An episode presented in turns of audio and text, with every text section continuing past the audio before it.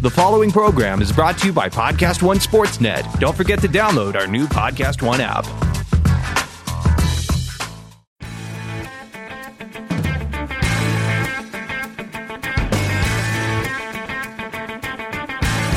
Hello, everyone, and welcome to the AP Top 25 College Football Podcast. I'm Ralph Russo, the college football writer with the Associated Press. My guest this week is Mike Farrell, the National Recruiting Director from Rivals. The early signing period begins December 19th, and if this year is anything like last year, the vast majority of FBS prospects will sign way before February. We'll look at which schools have the best classes lined up for the early period, what schools still have a lot of work to do to catch up, what top players are expected to sign next week, and what top players will be holding out until February. Thanks again for listening to the AP Top 25 College Football Podcast. You can find us on Podcast One. You can also find us on Apple Podcasts. Please subscribe, and if so inclined, give us a good review. It helps college football fans find us, and it helps us find more college football fans. And as usual, you can go to collegefootball.ap.org where you can read all of AP's coverage. And away we go. My guest this week on the AP Top 25 College Football Podcast with signing day. We are recording this on uh, Tuesday, uh, the 11th. So, signing day, the early signing period opens in about a week. And I have Mike Farrell from Rivals, the uh, National Recruiting Director, joining me. Mike, thanks so much. And let me just dive right in. How do you think this season's early signing period is being approached any differently by coaches now that they have it under their belt for a year. In other words, last year was sort of a learning experience. Have you sensed coaches and programs treating this differently or approaching it differently simply because they, they kind of know what to expect now? Yeah, I think they have a comfort level with it now. You're seeing as many early offers as we've always seen, you know, so that hasn't really changed, but you know, pushing for early commitments you know, it, it seems there's more of that going on than there has been in the past. Um, much more in-season recruiting, which is something that a lot of schools don't like to do. A lot of high schools don't like their kids taking visits during the season, and a lot of programs like to focus on the season and, and not as much on recruiting. But with the early signing period, they have to treat you know the months of August uh, and especially September, October, November as uh, key recruiting months to get out there to schools and evaluate players and recruit them up. So I think that's one of the big differences. And, you know, it's pretty hectic once the season ends uh, and December 1st comes around so you can start doing those in-home visits. A lot of programs used to wait uh, till January to do their in-home visits with kids, but now they can't do that. They have to get them all done, obviously, before, uh, I believe, the 17th. So it's it's probably sped things up from August to to December for for the most part. So you end up with last year, I think the number was 80 to 85 percent of the scholarships, so to speak, FBS that were available filled up on the early signing period. So that was already a very high number. And again, if I'm a little off there, you correct me, but it was already a very high number of signings that were going on during the early signing period.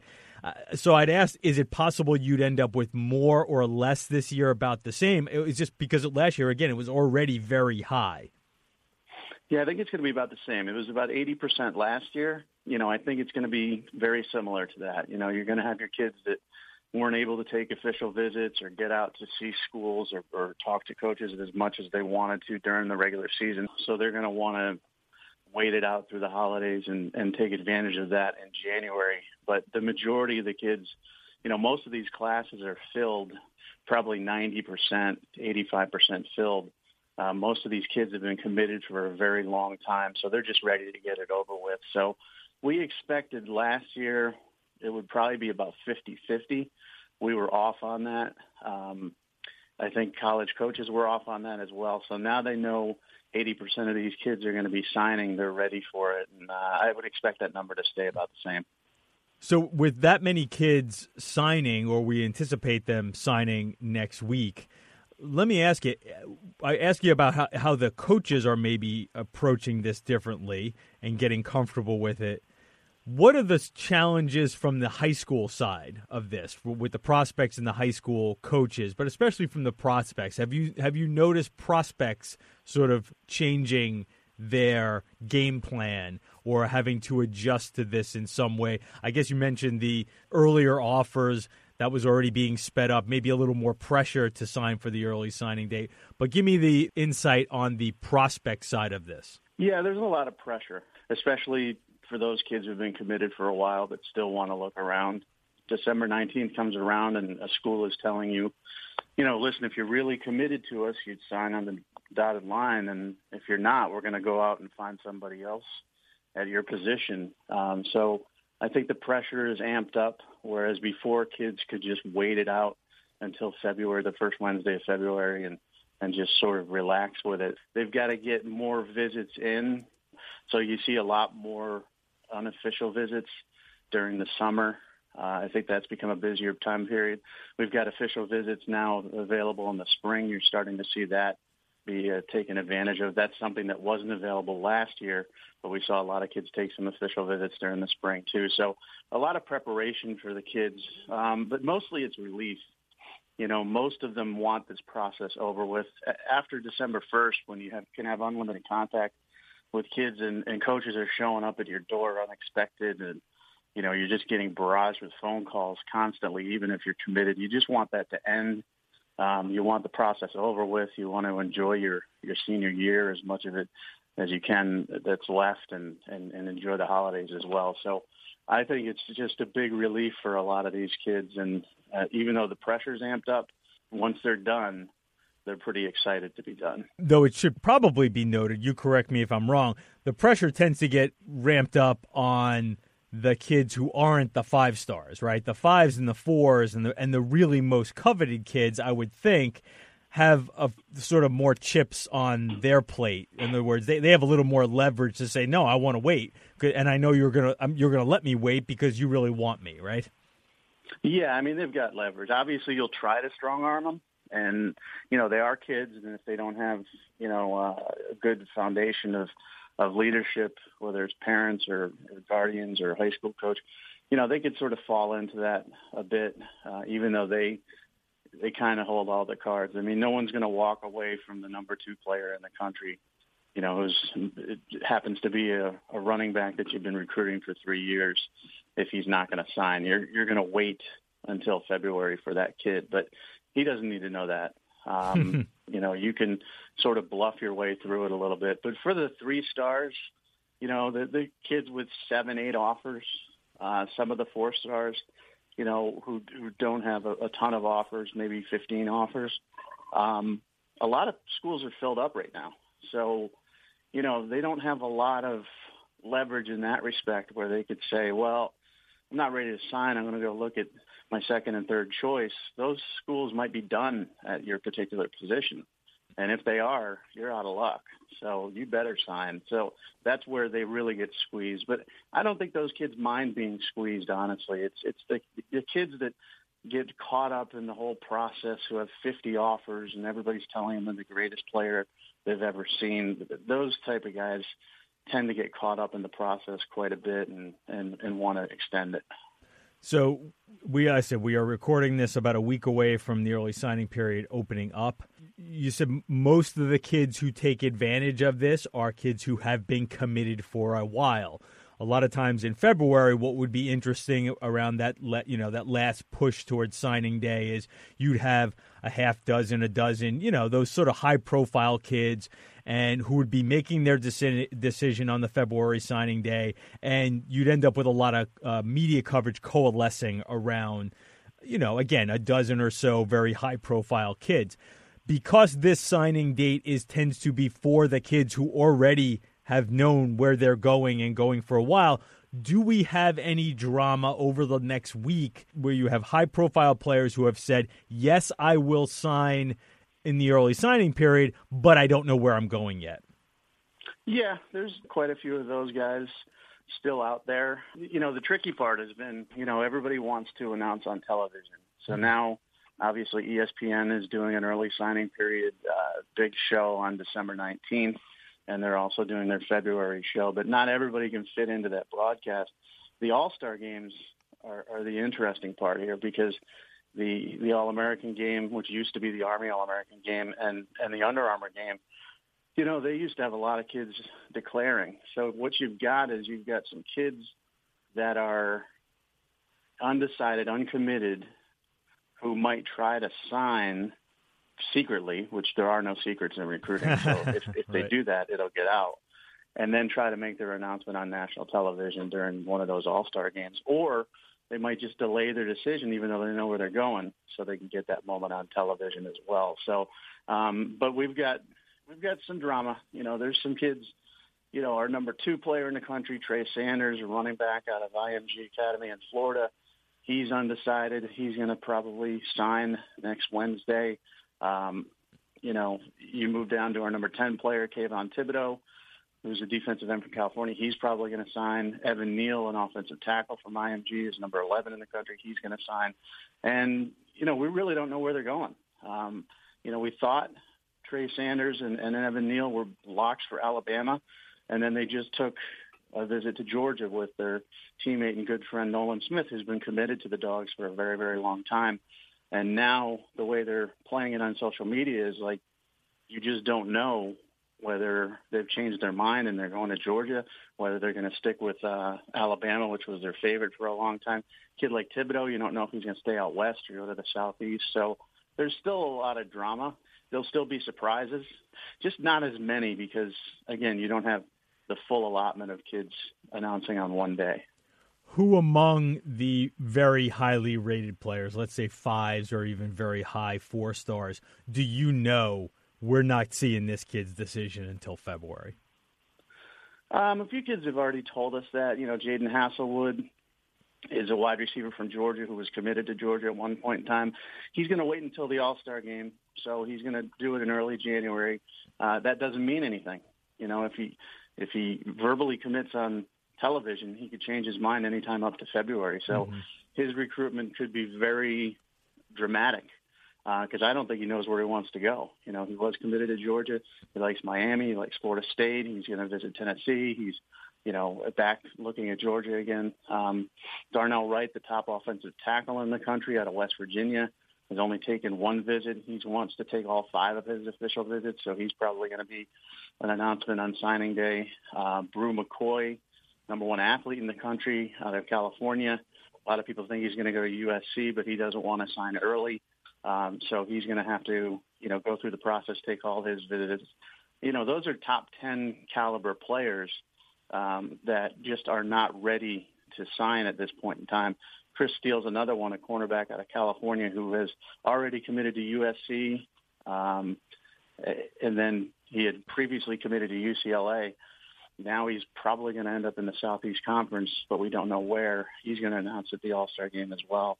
Zach Harrison, a five-star from Ohio defensive end, is going to decide later as well. So there's a lot of them out there. Um, you know, most of them will announce at the All-Star games, but like I said, that doesn't matter. That you're not signing at the All-Star game. I've seen so many kids put on a hat in San Antonio or Orlando, and then three weeks later, you know, decommit and go to a different school. So that's the difference. Next week when they sign, it's over. Nothing you can do.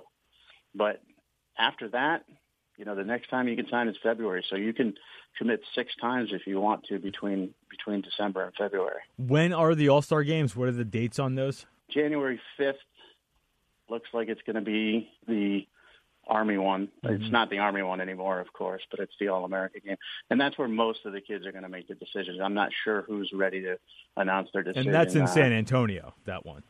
That one's in San Antonio, Okay. yeah, and then the other one is January 3rd in Orlando. Mhm. Um, most of the kids that I'm tracking right now that are five stars are going to announce it, the All American Bowl in San Antonio.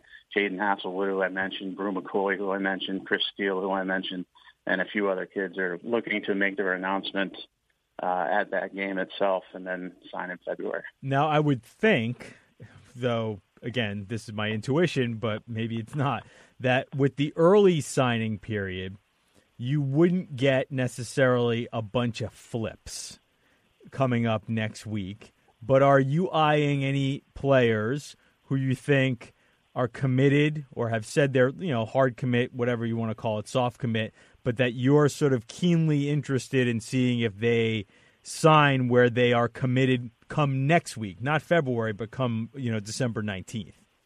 That's one of the things that's sort of been eliminated by the mm-hmm. early signing period. Not as much intrigue when it comes to last second flips. Mm-hmm.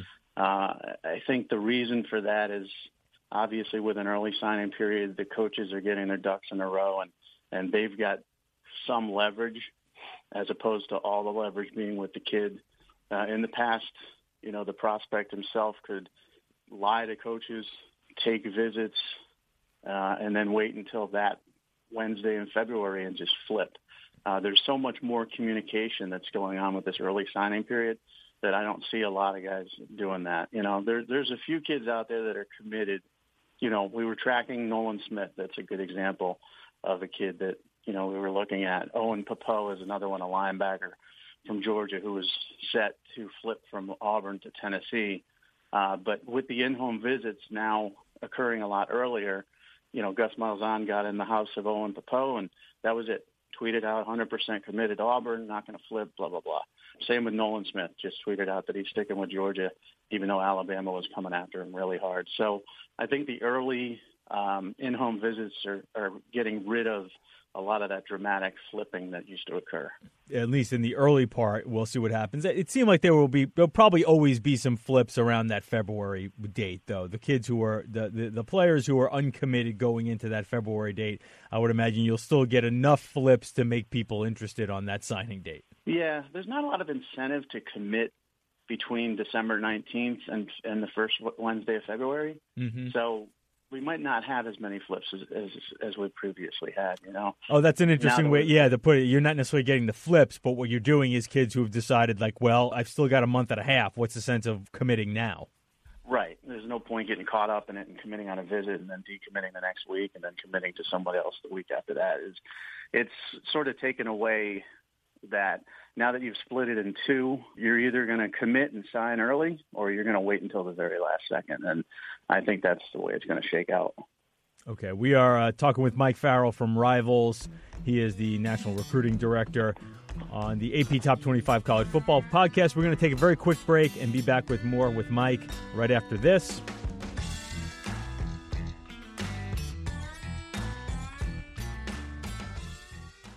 And we're back with Mike Farrell from Rivals, breaking down signing day, which is only, well, we're recording this on uh, Tuesday the 11th, so we're about a, a, little more than a week away from the early signing period in college football. It sort of changed the landscape of recruiting last year. And now it's funny, it was such a monumental thing last year, what they had been talking about it for so long and now a year later it sort of seems normal right? It, it, only took a year for it to seem normal. Before i ask you about some teams we talked a lot about players and who might be flipping and deciding in the next couple of weeks or waiting until february. I, I know you've had a lot of different thoughts on what this should be. I seem to remember you saying you thought this was a good step this early signing period. Do you think we'll ever see one more put in there maybe an earlier one in the summer? No, I don't think. I think you could see the December one moved potentially to August. That was my original proposal and thought, you know, that the early signing period should be in August, just because if you want to get rid of all the, the nuisance of recruiting for a kid that's able to take on official visits and can afford to do that, and, and obviously now you've got official visits in the spring, let them sign in August so they don't have to deal with that at all during the football season, during their senior year, and just be a kid. Um, they still have to go through September 1st, where co- colleges can visit you, you know, uh, once a week, and they can contact you once a week, and you're still handling numerous phone calls and uh, constant uh, Twitter DMs and things like that. Whereas if you're signed uh, in August, that goes away, and it just sort of allows you to really enjoy your senior season. But I don't think there'll be three. You know, basketball has two. You know, that's worked well for quite some time. It's funny, basketball had two for so many less prospects, and football has had one forever for so many more prospects because you're talking about, you know, 100 plus FBS schools signing 25 kids. Mm-hmm. Um, you would think it would have been done by now, uh, but I, I could see the date moving up because December 19th and the first Wednesday in February, not that far apart. You're mm-hmm. not getting that much of a break from the recruiting process by signing early. You're getting a break, but August would really give you a good break. I would also think that if you did an August one, that's where you might end up with the 50-50 split. Uh, again, maybe not. Sometimes I you know, I think that the thought has always been behind the scenes with the ADs and the administrators who worked on this is whenever they put the early signing period would become the signing period. It certainly happened that way with the December signing period, but I could see if it's August, that is awfully early, that you would really just be eliminating the kids who have been basically committed since middle of their junior year, like the kids who are really locked in. And I would imagine that might cut down the the total amount of commits, but you'd really end up with the ones who are very firm and you take them off the board. And plus you give them again what you're trying to give them, which is sort of a calm senior season. Yeah, the downside to it is of course the coaching carousel. You know, people say well, if you have one in August, what if the coach leaves? What if the offensive coordinator you loved that you committed to takes another job, gets a head coaching position someplace else? There's no real allowance for adjustment. And if you I know, could just interrupt you, is, Mike, you know, they did already, and they did put in some new rules saying that if, if your coach leaves after you've signed, if you're a recruit, not your assistant coach, which is in some ways more valuable, or the person you're more close with, but uh, if there's a head coaching change after you sign, they're talking about now re- being able to release that letter. Yeah, and I think they would have to do that if they moved it up to August, obviously. And and again, it would have to be the head coach. Um, the problem with that is the head coach does the least amount of recruiting, right? And the relationships you build are with your position coach and your geographical coach and and all that stuff. The guy you're going to spend 95% of your time with. So there's so much movement. I mean, not as much this year as there was last year. Last year, the coaching carousel was absolutely crazy. Um, that you know, a lot of kids would be stuck, um, and you know, I, I think there is a downside to that. That's the one argument against August that everybody seems to have. But those kids that committing to a school, you know, and and have done their research and know where they want to go and what they want to study, and they still have that opportunity to commit. And if the coach changes, I mean, honestly, and these kids don't believe it or know it, but in your four or five years of college, somebody's going to leave, whether it's the head coach no or it's an assistant coach you like or your position coach.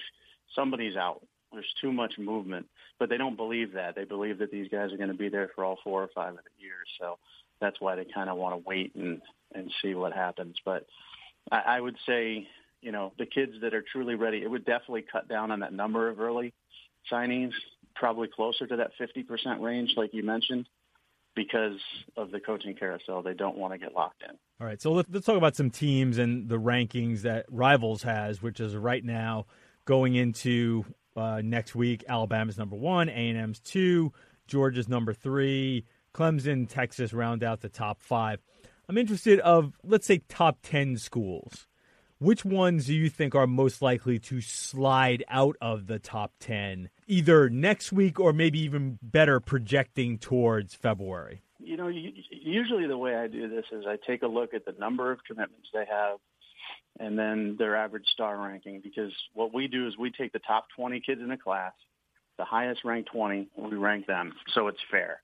So that Alabama, if they sign 28 and, and Georgia signs 20, Mm-hmm. you've got an even playing field. Mm-hmm. There's no advantage to Alabama signing eight additional kids.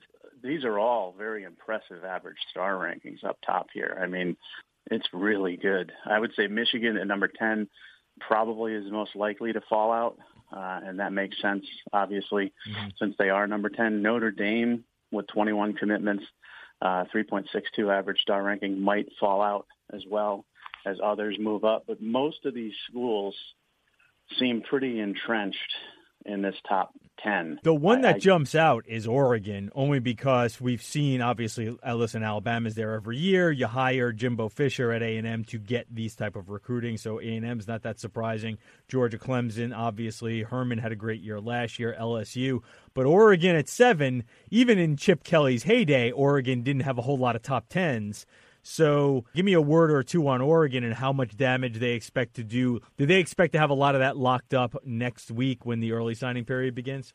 Yeah, I mean, they hope to get the, the Kayvon Thibodeaux kid, who's number one in the country for some people and number 10 for us. That would be the highest ranked player in their class. It would certainly raise their points and, and, and probably keep them in the top 10. But most of the guys that they've got committed are pretty solid, uh, planning on signing early. They've only got 19 commitments. So again, the next commitment counts towards the point total for them. It's a surprising class because you don't expect Oregon to be in the top 10. You expect USC to be in the top 10, and they're nowhere even close to the top 10. We're just so used to seeing the Trojans up there. But Mario Cristobal is a great recruiter. Uh, obviously, recruited at Alabama and has ties to Florida. So it's a class that's filled with kids from the Southeast as well as from California. Most of them appear solid. 3.74 average star ranking you know, unless they lose some kids, I mean, it's higher than Texas, it's higher than LSU, it's higher than Clemson. Um, you know, it's higher than Notre Dame and Oklahoma, and uh, Michigan. So they're in really good shape to stay in the top 10, especially if they can land Thibodeaux, which is, if you do look at the top 10, you expect Alabama, you expect Georgia, you expect Clemson, you expect Texas, LSU. Um, I would say Texas A&M is a surprise at number two, although Jimbo is a very, very good recruiter and does a great job there and you would expect Notre Dame and Oklahoma and Michigan to round it out. So Oregon is that outlier, but I think they're going to stay in the top 10. I got to ask you this only because they are SEC schools who had coaching changes last year and have been down a little bit late, recently, but 11 and 12 is Arkansas and Tennessee. Tennessee, I can sort of understand because even in some of the years where they weren't playing well, they were generally looking pretty good in the recruiting rankings under Butch Jones. How is Chad Morris doing this at Arkansas? It's relationships. You know, I mean, he obviously comes from the high school ranks. He's done a really good job recruiting Texas. Um, they've done a good job keeping some of the top kids that they want in, at home. Uh, Hunter Henry's younger brother, Hudson Henry, is the you know probably the biggest name in this class from Arkansas. Uh, you know, there's family ties there, so that helped. But he's gone into Louisiana, taking a defensive back out of there. He's gone into Tennessee, taking a wide receiver out of there relationships. He's a very good recruiter.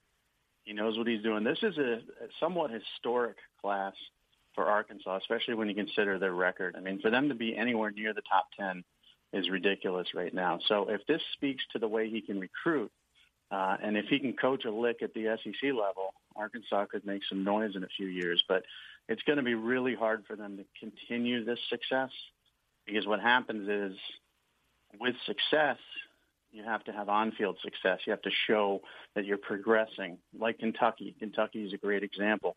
They've been showing that they've been progressing, and the recruiting rankings have sort of uh, reflected that.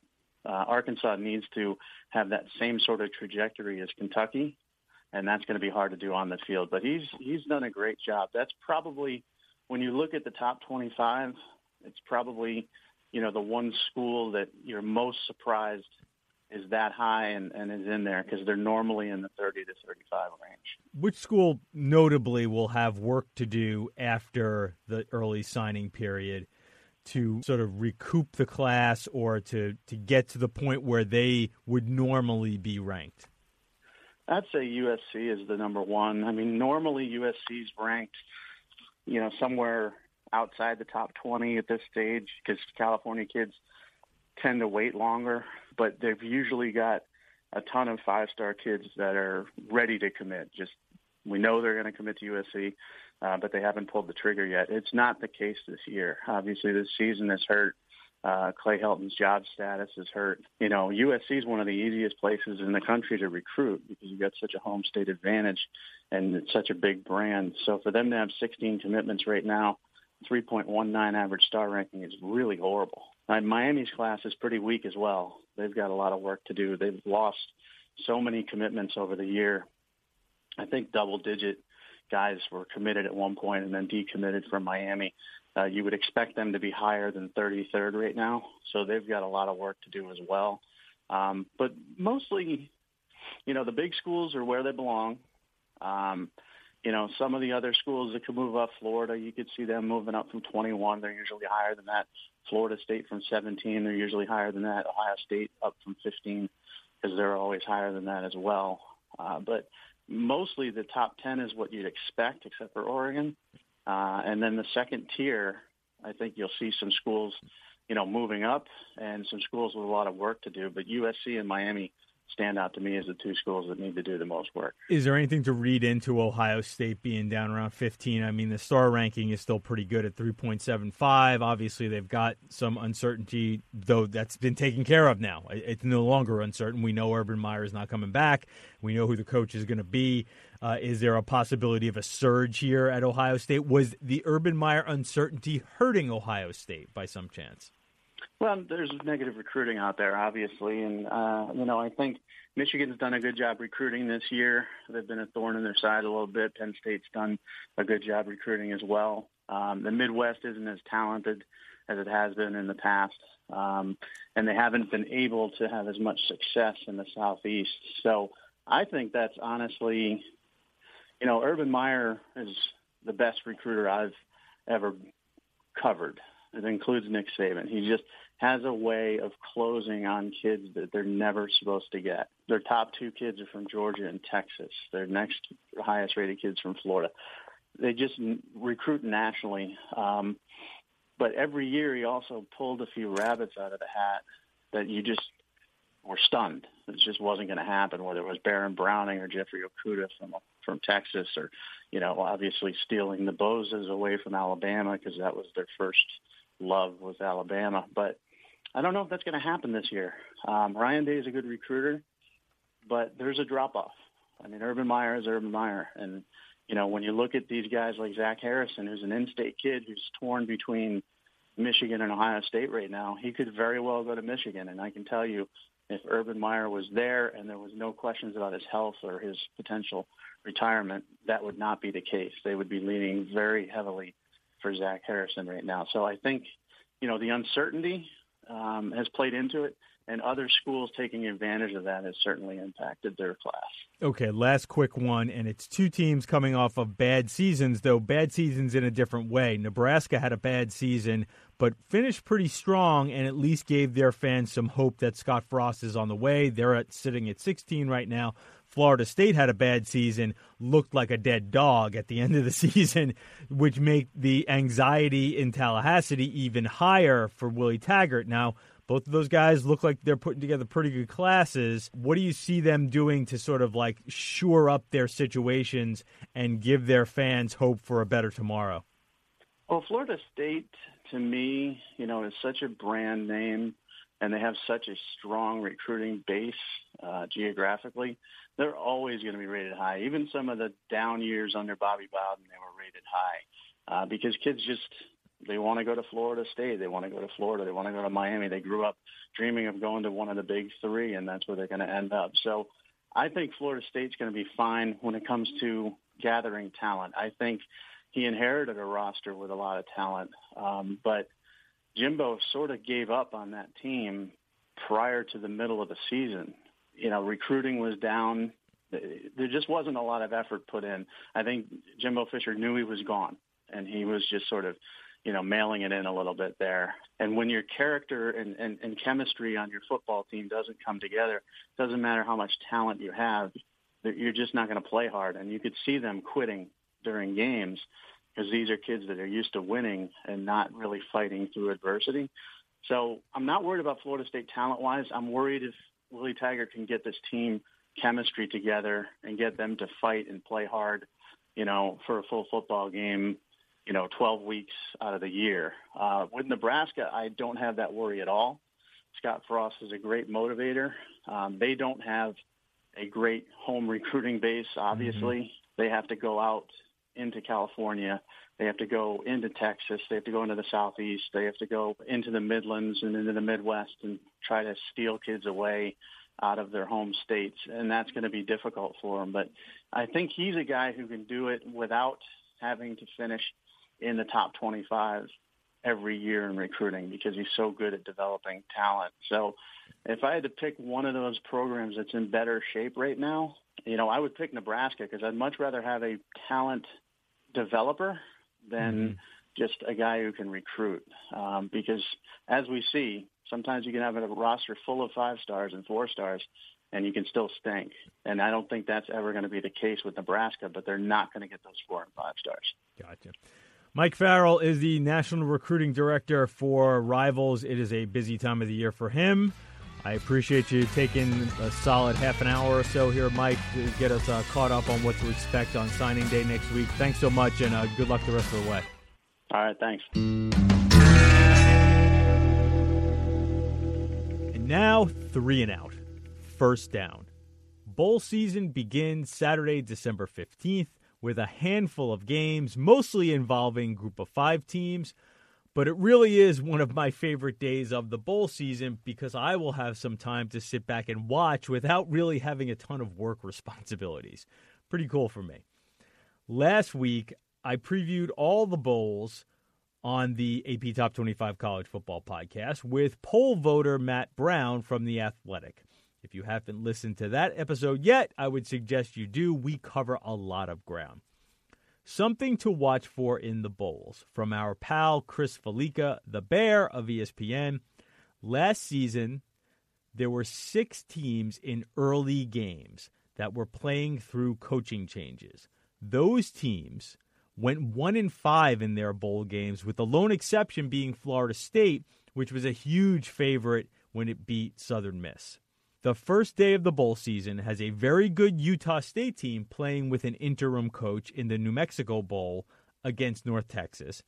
And Appalachian State, which lost Scott Satterfield to Louisville, faces Middle Tennessee in the New Orleans Bowl. Second down. So Kansas hired 65 year old Les Miles, who has had a long relationship with KU's AD, Jeff Long. North Carolina hires 67 year old Mack Brown, who has known UNC's AD Bubba Cunningham for years and was really backed by Tar Heels boosters. Kansas State hires North Dakota State's Chris Klieman, who worked with K State AD Gene Taylor when Taylor spent 15 years at North Dakota State. Maryland hired Mike Locksley, because he was a popular pick among boosters, alumni, and some local politicians. Locksley had previously served as an assistant coach at Maryland. Georgia Tech hired Geoff Collins away from Temple in part because he is from near Atlanta and had worked for Georgia Tech. Fans and media spend a lot of time speculating about coaching hires, talking about whether Coach X is better than Coach Y, is job X better than job Y? But when it comes down to the actual hiring, fit, comfort level, and familiarity play a huge role. Third down. The AP All America team came out early this week. I think our panel does a great job of trying to be thorough. But even with three teams, we can't fit all the deserving players. I don't vote, but I do pick the voters, we count them up. I occasionally break ties, and if there's a really egregious omission, I might add a player to the team. I didn't feel the need to do that this year. But here are the players I would have made room for on one of the three teams had I had the option to do so. And for full accountability, I even included the player I would have taken off the team. So the list goes like this I'd have had Arizona State receiver N'Keal Harry on the third team most likely and replaced West Virginia receiver David Sills. I would have had Ole Miss offensive tackle Greg Little probably on the second team bumping Georgia's Andrew Thomas, though that was a really close call. Maybe I would have bumped Washington State's Andre Dillard from the third team, but I did feel like Little needed to be on one of those three teams. He might be the number one offensive tackle taken in the draft. I would have had three defensive ends on the teams that didn't make it BC's Zach Allen, Florida State's Brian Burns, and Michigan State's Kenny Willekes. Now, defensive end might have been the most loaded position this year, so it was really tough to bump guys. But since I have to, I would have bumped Michigan's Chase Winovich, Florida's Jachai Polite, and Louisiana Tech's Jaylon Ferguson. I would have taken Oregon guard Shane Lemieux instead of Wisconsin's Michael Deiter. At center, I think I would have had Elgton Jenkins from Mississippi State over Ohio State's Michael Jordan, or maybe over Alabama's Ross Pierschbacher, who was actually our first team guy. but I, I think I might have had Elgton Jenkins somewhere on there instead of one of those two guys. UCLA tight end Caleb Wilson would have gotten my spot on the team, probably over Noah Fant, the Iowa tight end who was third team. Now, Fant's a great player and possibly a first round draft pick. So is Wilson. I thought Fant maybe was a little underused by Iowa this season. I would have had Clemson's Dexter Lawrence on the third team instead of Ed Oliver from Houston. Defensive tackle, also loaded this season. And Ed Oliver is terrific, but he also missed four full games, and that, that's a lot for a guy to be an All American. I would have gone Utah linebacker Chase Hansen on the third team at least, and probably taken Northwestern's Paddy Fisher off.